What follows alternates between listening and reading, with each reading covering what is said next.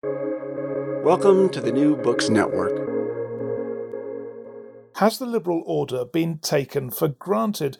The post war consensus and the impact of the Cold War may have helped establish a way of doing politics that, in fact, was on less secure foundations than it seemed.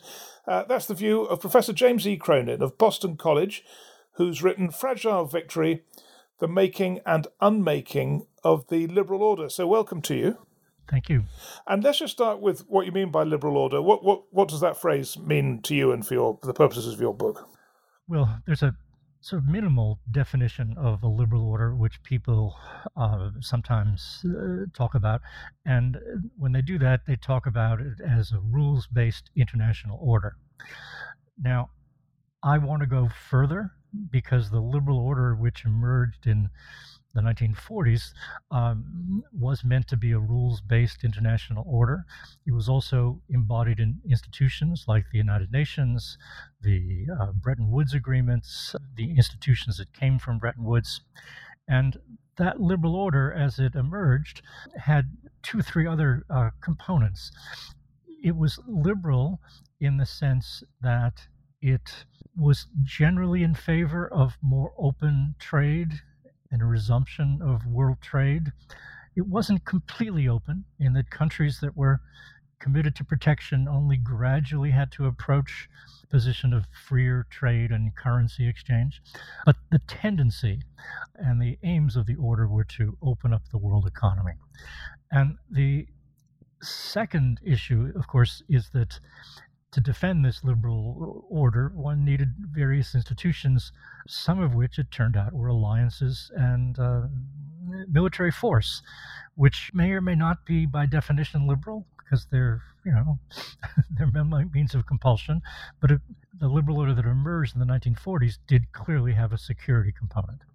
And the third characteristic that I think is important to recognize from the beginning is that the liberal order of the 40s was meant to be democratic. It was meant to foster liberal democracy. Now, not every country that took part in it uh, was a liberal democracy.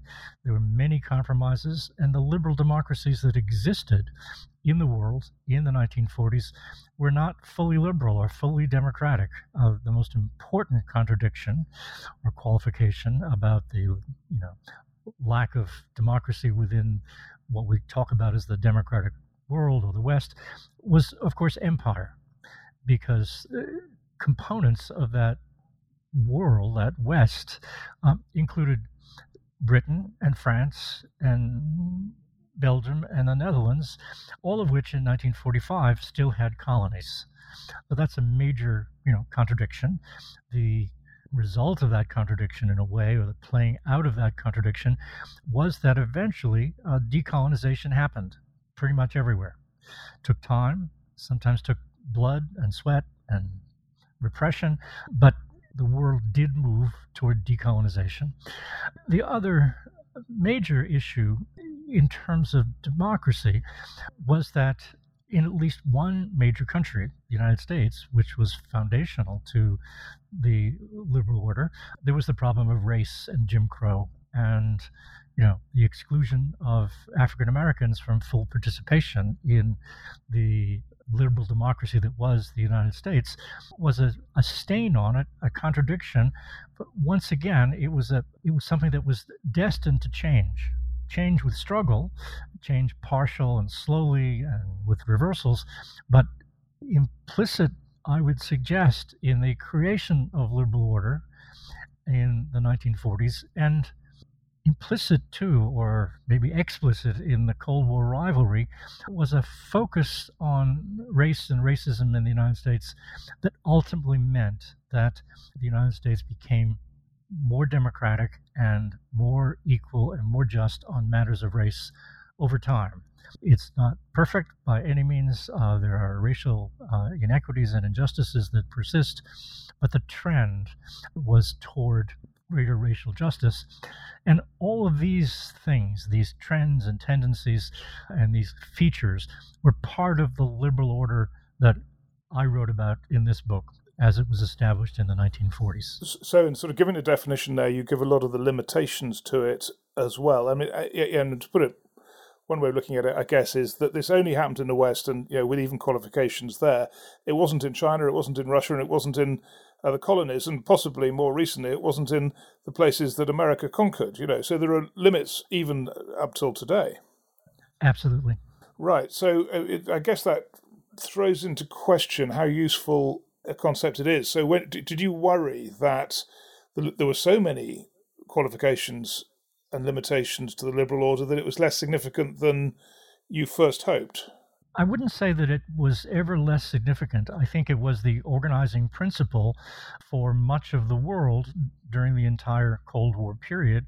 And when the Cold War ended, it became the sort of dominant paradigm for political and economic development in countries that had been either uh, in the third world and trapped because of Cold War alliances, or in the countries that were actually, you know, uh, run by uh, communists uh, in Eastern Europe and the Soviet Union.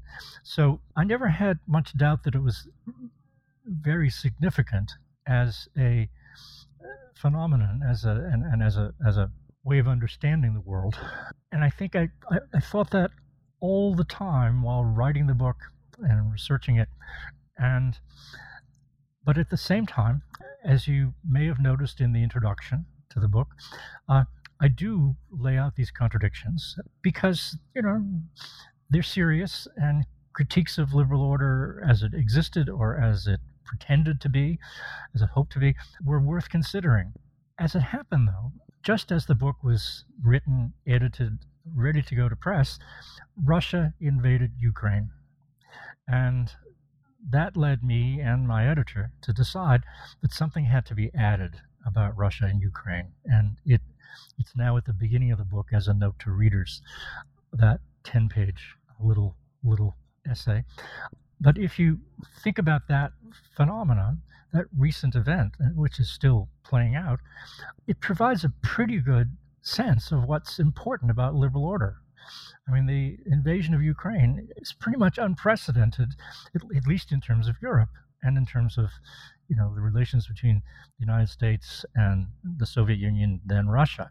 Something like that, like that has not happened. And I think if you need a demonstration of illiberalism or the violation of the spirit of a rules based order, nothing could be clearer than the invasion of Ukraine.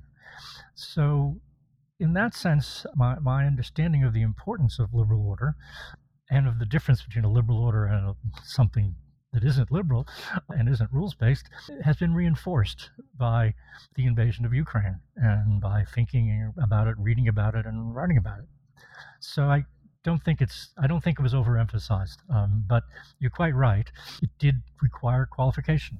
As well as the invasion of Ukraine, you, you must obviously have been grappling with Modi and Erdogan and you know Orban in Hungary and uh, Trump and Brexit and all the rest of it. So so there's been a lot going on, but we'll we'll get onto all that later. So just just now, why why not just take us through how this liberal order began? I mean, do you see it? As as a reaction to the Second World War, or do you go before that? I do both. I start with the illiberal regimes and rival orders of the 1930s because you know in some ways it's the uh, existence of those illiberal regimes and the global or regional orders that they tried to create and impose that led to the Second World War. And so, looking at the illiberal regimes of the 1930s and the Second World War together uh, constitute, I think, the founding moment and inspiration for the creation of a liberal order. I have one chapter in the book which talks about a, a world of illiberal orders in the 1930s, and that's followed by section on the, the Second World War, which talks about defining the enemy one of the features that I think is critical about the, the, the, world order and the institutions that make it up in the 1940s is that they're so very much derived, closely derived uh, to counter what was understood to be the nature of the right wing regimes of Germany, Japan, and Italy, and of their practices and their ideologies, so that a whole lot of what was to be the positive content of a liberal world order was shaped by an understanding of what this Ill, these illiberal uh, aspir- aspirants to world domination had been about, and of course, what they did during the war their behavior, the atrocities, the Holocaust, all those things reinforced the emerging critique of right wing authoritarianism, of fascism, of Nazism, uh, and of Japanese militarism. And I presume that the United Nations and its creation was was part of your story of what happened in reaction to all of that. Oh yes, very much. The history of the United Nations is, of course, very tricky because for so long the Cold War rendered it pretty ineffective in lots and lots of ways. And really, the growing split now between Western countries like uh, the United States, Britain, and, and France, and uh, China and Russia, on the other hand, not necessarily in alliance, but on the Security Council, has rendered the uh, United Nations pretty irrelevant to recent events. But in the 1940s, the United Nations was seen as critical, and it was seen as the organization that would, you know, represent the whole world and police the world and keep it keep the peace. So yes, it was very very critical. It was critical to Roosevelt's vision, FDR's vision of uh, the post-war world, it was critical, I think, to uh, visions of in, in Britain and France, and it was accepted, not enthusiastically, but accepted by the Soviet Union. Now, then, there, there were a couple of things that happened after the, the Second World War, in the decades after the Second World War, which presumably helped the liberal order. One was you know, economic growth and prosperity, and the other, ironically, maybe the Cold War. So, to take us through the economic growth. I mean, yeah, would it have been possible to have these uh, developments that you describe in the liberal order without significant increases in, in, in wealth? Well, I think economic growth was central to creating stable political regimes in what we refer to as the West or the West and Japan in the liberal world order, in the liberal part of the Cold War order. So, yes, growth was critical. And it was fantastic. It was a rate of growth, sustained growth, that hadn't been seen in a very, very long time. Even in the heyday of industrialization, growth had been, you know, concentrated in certain industries and places, but the sort of growth that occurred in what the French call les Trente Glorieuses, the 30 glorious years after 1945, that growth was very widespread. It happened, you know, not just in the United States and Britain, but it also happened in countries like France and Italy, both of which were thought to have had economic miracles. I think the term the Germans used was the, Wirtschaftswunder, and of course Japan grew even even even stronger. So I spend quite a bit of time in the book trying to discuss what the components were of that growth, what the preconditions were for growth. And I don't know if we have time to rehearse all of that, but one factor was the memory of the 1930s, of the Depression. And the way memory came down to people in the 40s and 50s was that two things hurt growth. The, the first was a kind of unregulated capitalism, that there just there wasn't the welfare state, there weren't constraints on capital, and that meant that and, there weren't strong labor unions in most places. So there was a definite decision to kind of move away from what people referred to as a laissez faire capitalism toward a social democratic model or Keynesian model or model of capitalism with a serious welfare state. So those were that was one understanding that came from depression and war and helped to guide policy after the war. And a second, of course, was that when the depression occurred in 1929 and countries began to cope with it, two things happened. One, in countries like Germany, they opted for austerity. So that was another argument against austerity in favor of government spending and government involvement in the economy. The other thing that governments did, most prominently, I think, is that they all went protectionist. The United States started it with the Smoot-Hawley tariff of 1930, but the um, major factor, I think, the major event, was when uh, Britain adopted uh, imperial preferences through the Ottawa Accords. The leading country pushing for free trade globally, historically, had shifted. So I think the economists and the policymakers who helped to design a growth strategy for the 1950s and 60s very much had in mind avoiding what were seen as the mistakes of the 1930s. And these were unregulated capitalism, austerity in response to depression, and protectionism. But what about the post war period? I mean, surely the development of the European Union and you know the developments in the US in terms of NAFTA and so on suggest that protectionism did become an important part of the liberal order, albeit maybe a part that limited it geographically in terms of protectionism, the main thrust of liberal order was to minimize it. The Bretton Woods institutions and policies followed by the International Monetary Fund aimed to open up the world economy. But countries that were central, whether it was Britain or France, had inherited some protectionist policies from the interwar period and the war.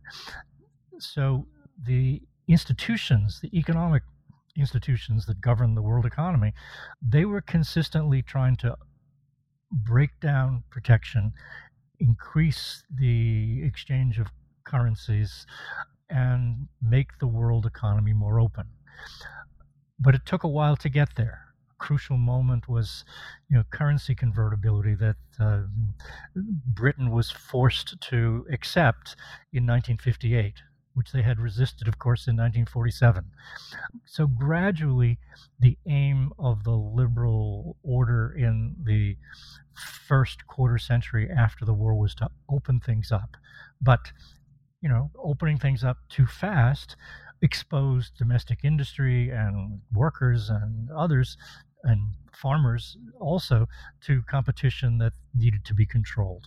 I think that's the context in which to also view the European Union.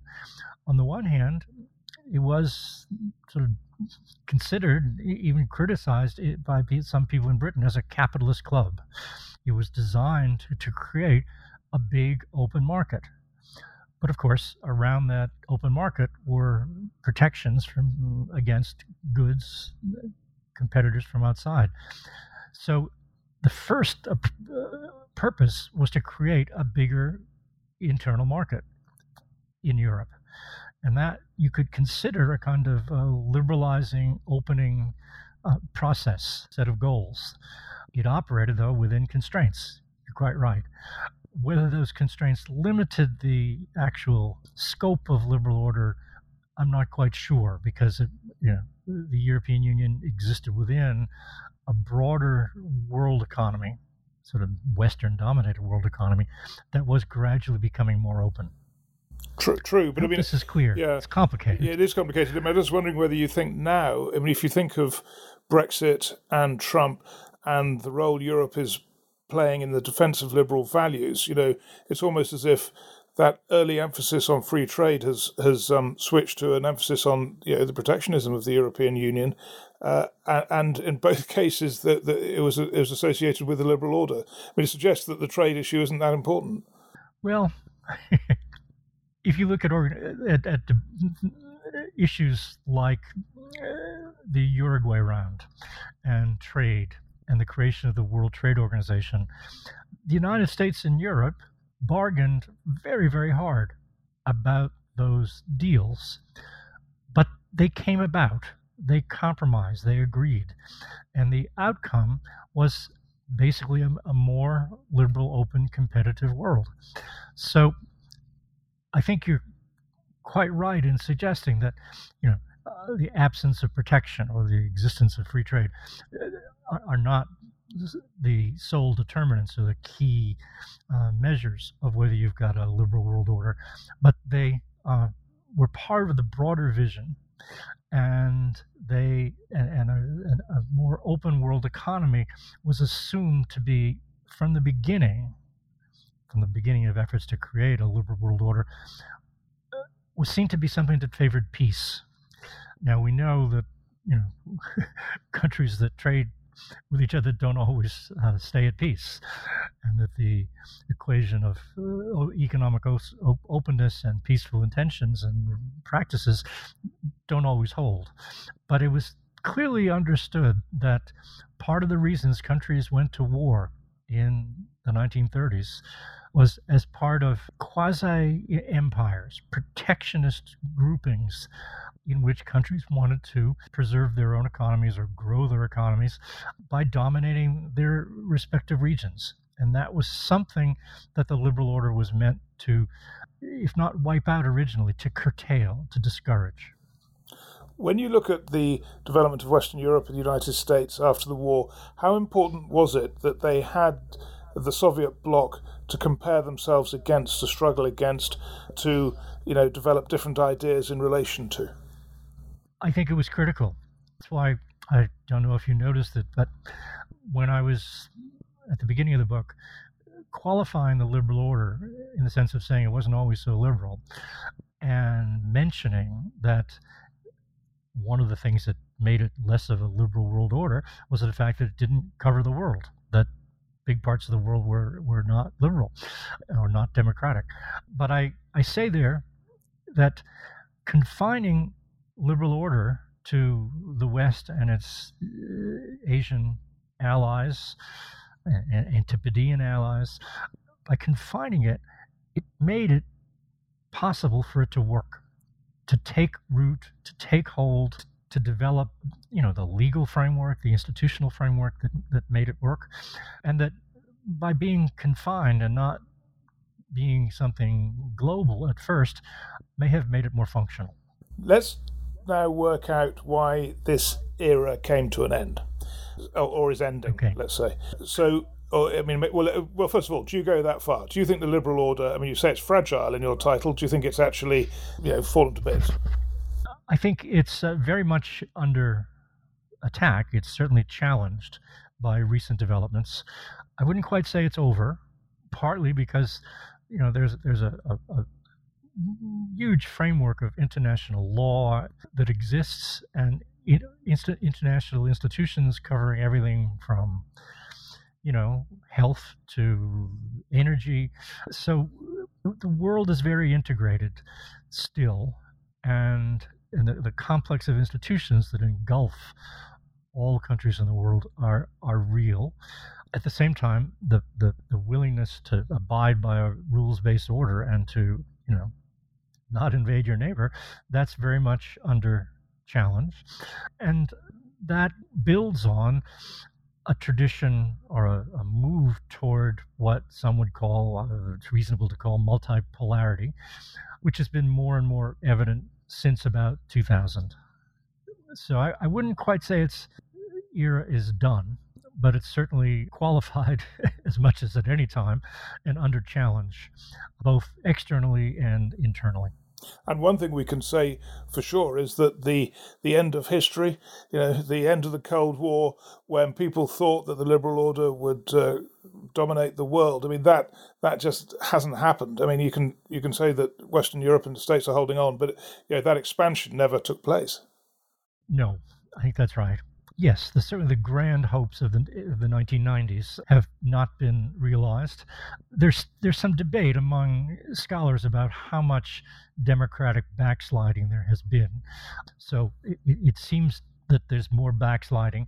There are some measures that suggest that's limited, but in general, it's certainly not the optimistic, almost utopian vision that many people had in the 1990s. As liberal order supporters, what what went wrong? I think you have to start back in the 1970s in terms of what went wrong. I think the first and key moment of weakening of liberal order came with the triumph of neoliberalism in the 1980s. prompted by the economic slowdown and inflationary crisis of the 1970s.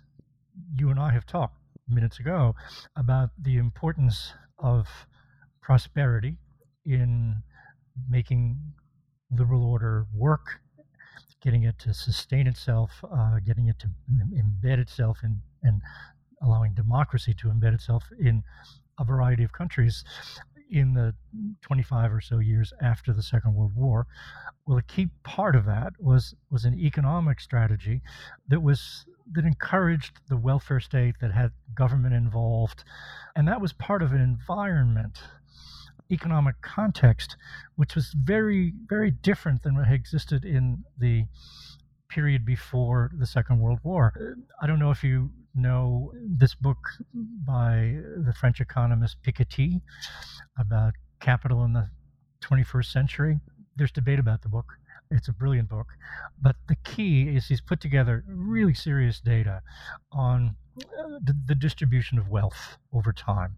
And what he shows very, very clearly is that the period between about 1945 and 1980 was the time, in terms of the capitalist states, capitalist economies, when inequality was the was was was less, and a time when incomes and wealth were compressed around the mean, uh, where disparities of wealth weren't so great, and he's interested mainly in inequality.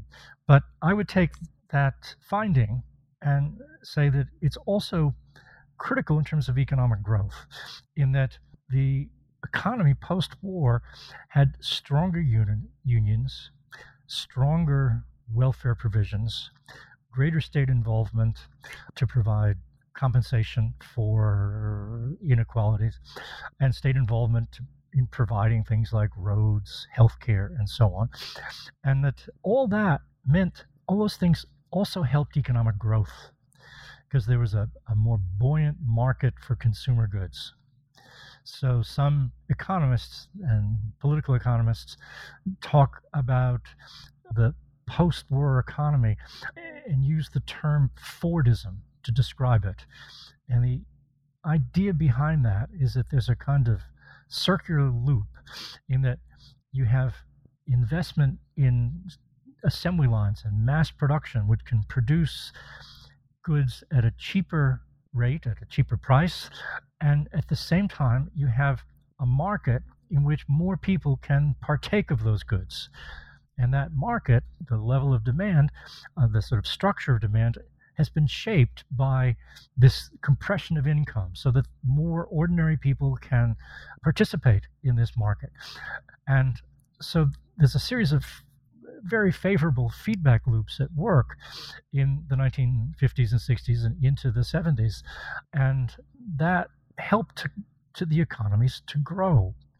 Now, the turn to neoliberalism in the 1980s, pioneered, as we know, by Thatcher and Reagan and emulated to varying degrees elsewhere, that set in a different dynamic. It involved, you know, sharp cuts in rates of taxation for the well-to-do. It involved cutting back, if possible, on government social expenditures, uh, and it involved, whether it was central or accidental, certainly involved a weakening of trade unions. All of these things together combined to push rates of inequality up from the 1980s until recently, until today. There's you know little debates about different countries at different times and different moments, but the broad trend in the West has been an increase in economic inequality, and whether it's cause or effect, in this neoliberal era since 1980, growth has not been as robust as it was in the three decades after the war. So, what that has meant is that the sense among ordinary people in whether it's uh, Britain, the United States, France, uh, Italy, people don't feel as well off. They have more grievances. They have less of a sense of well being. And that carried over to the 1990s when, with the end of the Cold War, there was an effort, some more or less spontaneous, but also, you know, conscious, to spread capitalism, a liberal economic order, to areas that had not previously experienced it. And the problem with that version of liberal economic order that was spread in the 1990s is that the guiding forces, guiding ideas really, between those people who were in charge of the world economy, um, the guiding ideas were neoliberal. So the kinds of capitalism that came to root in newly capitalized you know new emerging economies was not the embedded liberalism and constrained capitalism of the 1950s and 60s, but a more unrestrained and ungenerous capitalism of the neoliberal era. So that has consequences both for the areas that are just beginning to transition to market economies, but it also has implications for the you know the, for political stability at home, for the attachment of workers to unions and parties of the center left. It also you know, allows more people to to basically lose out or get left behind in the in in, in economic terms as globalization spreads further as Chinese uh, goods enter the market and manufacturing gets shrunk in the developed countries. All these things meant that uh, the liberal order, in its turn to neoliberalism, had less to offer to ordinary folks. That was an internal weakness in the liberal order that was there, you know, increasingly from the 80s, but particularly uh, visible with the massive spread of globalization in the 90s and 2000s and is now one of the things that helps to fuel you know right-wing populism whether that's in Europe or America? I'm, going to push back on that because it seems to me, from if you try and split out globalization and inequality and lack of growth, then you know if you go to places like Scandinavia who have now got populist governments or yeah populist parties doing well, they they didn't have the harsh neoliberalism and uh, really rapidly increasing inequality, as far as I know, as let's say the UK and the US. So it would maybe be the case that the Europe and the West, you know, lack of economic prosperity in relation to, the, to, to Asia, and it's and it's you know lack of economic growth for globalization reasons would be more important than the neoliberalism uh, you describe. Would, would that be fair? Well, I don't think they can completely be distinguished. Obviously, the proximate cause of the turn to the right in places like um, Sweden is immigration of you know non-white people. Now that you could say is part of globalization, which it, it is, increased rates of, of, of um, migration. But I think it's true that not every country, and this includes Scandinavia, but other parts of Europe, not every country has experienced the same level or the same the same intense embrace of neoliberalism. But it's neoliberalism that has been embraced by the world economy in general, that is, the leading powers, the leading economic powers Britain, the United States, Germany, France, even to some extent Japan, that has sort of defined the character of growth in the since the 1980s and 90s and that growth has been weaker.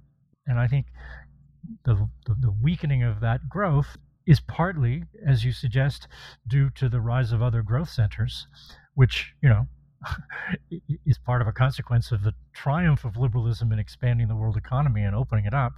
But it also means that the kind of policies that might sustain internal demand and uh, the growth of better jobs in places like the United States and Britain, those things have been prevented by neoliberal beliefs. I, I guess what I'm asking in a way is can you can you separate low growth rates and inequality and uh, and I mean obviously I'm not not arguing they're not connected, but can you say which one is the more important in this story you're telling of the fragility of the liberal order? Because it's quite tempting to say it's inequality, and we can all understand why that might have the impact you know of creating populist parties. But I just wonder whether actually the more important thing is this general lack of growth and, and lack of income incomes going up. Well, I, I think, as you imply, they're quite connected. I think that greater income equality helped to sustain growth in the 1950s, 60s, and 70s, and lack of that means that uh, that is more recent situation where there's more inequality means that there's less you know demand or capacity to consume on the part of domestic populations in Britain, the United States, other parts of Europe. So I think that inequality uh, certainly you know reinforces tendencies toward slower growth. The lack of government investment in lots of things also discourages investment in other things.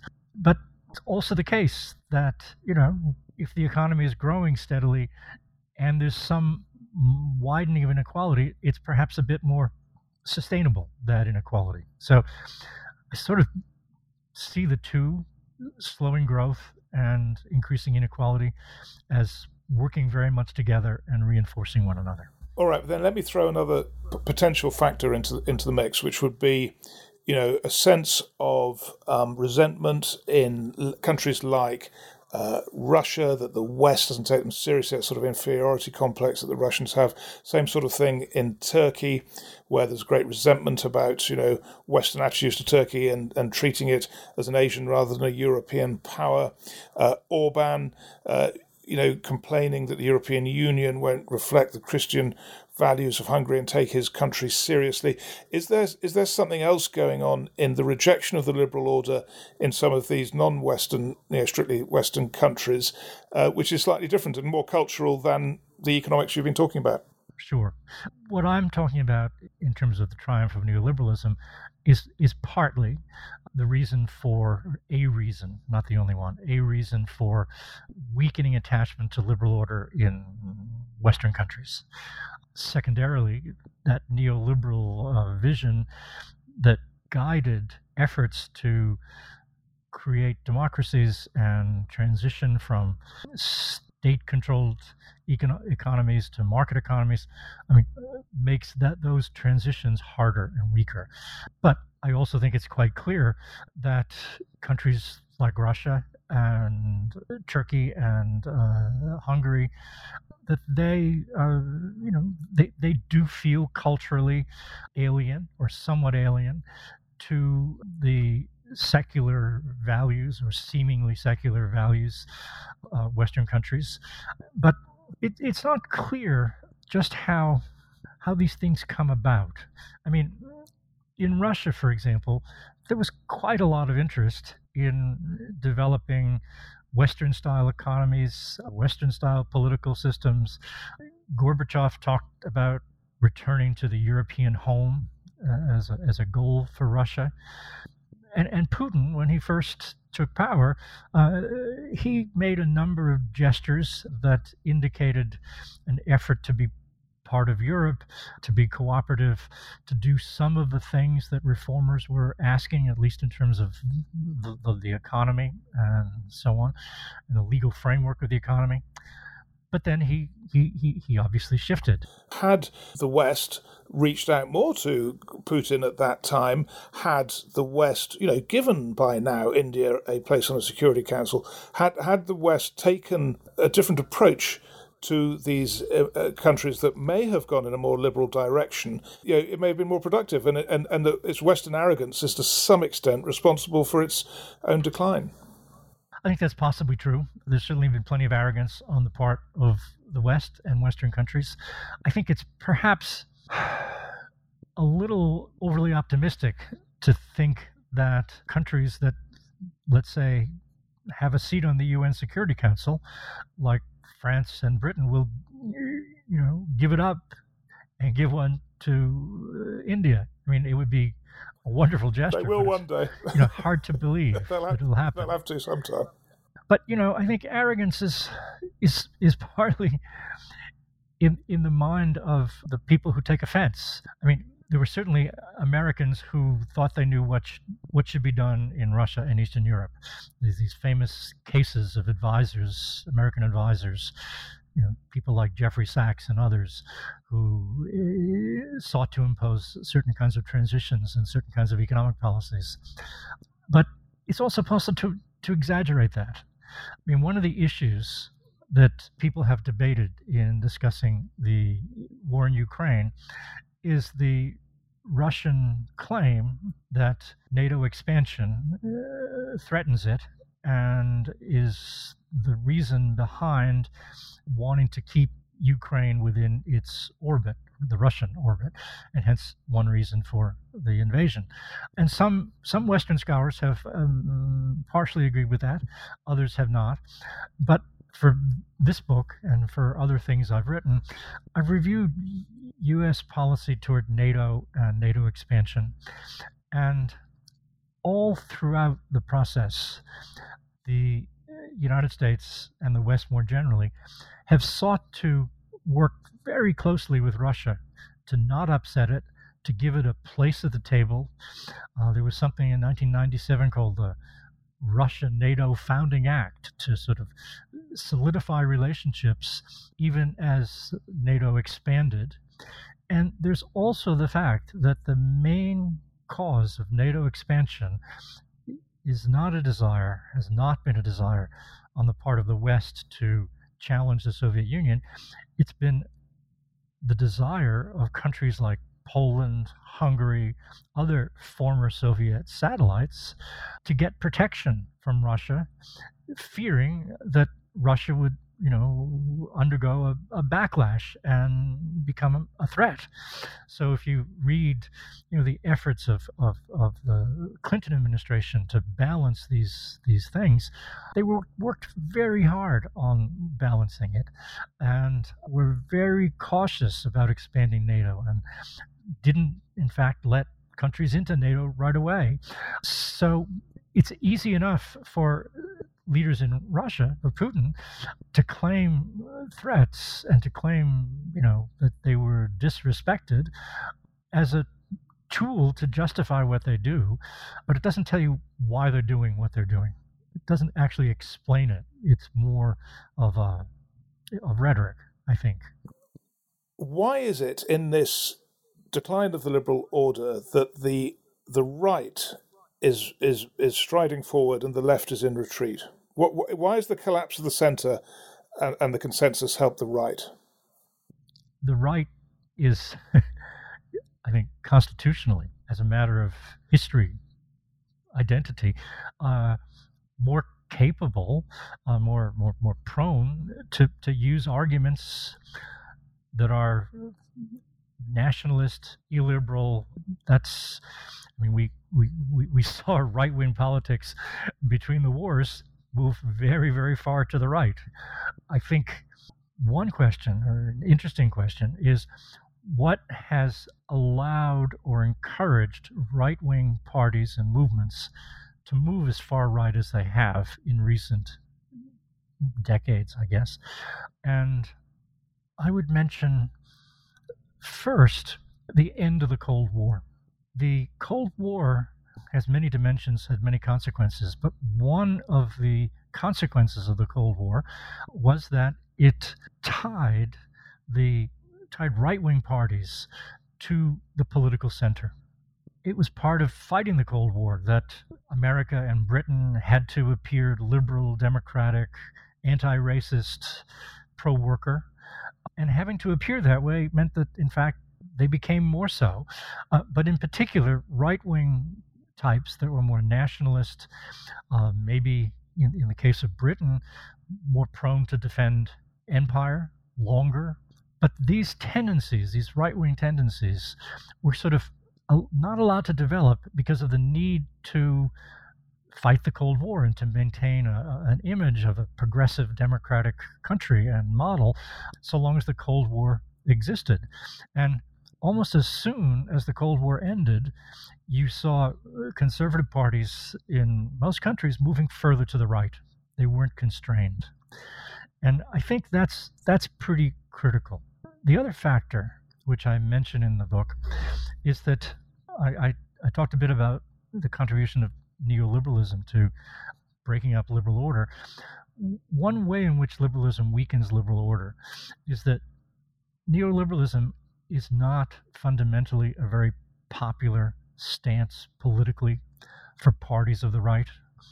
In the 1980s, Thatcher and Reagan too, could do very well saying, We've got policies that are going to get the government off your back and we're going to get inflation tamed and maybe you know weaken the unions. And those things in the context of the memory of the 1970s were relatively popular. But what happens when inflation is tamed? What happens when the welfare state you know doesn't grow so fast. What happens when unions are in fact much much weaker? It means that the pitch the argument for neoliberalism becomes less compelling. Parties like the Tories and the Republicans in the US have less and less to offer to voters.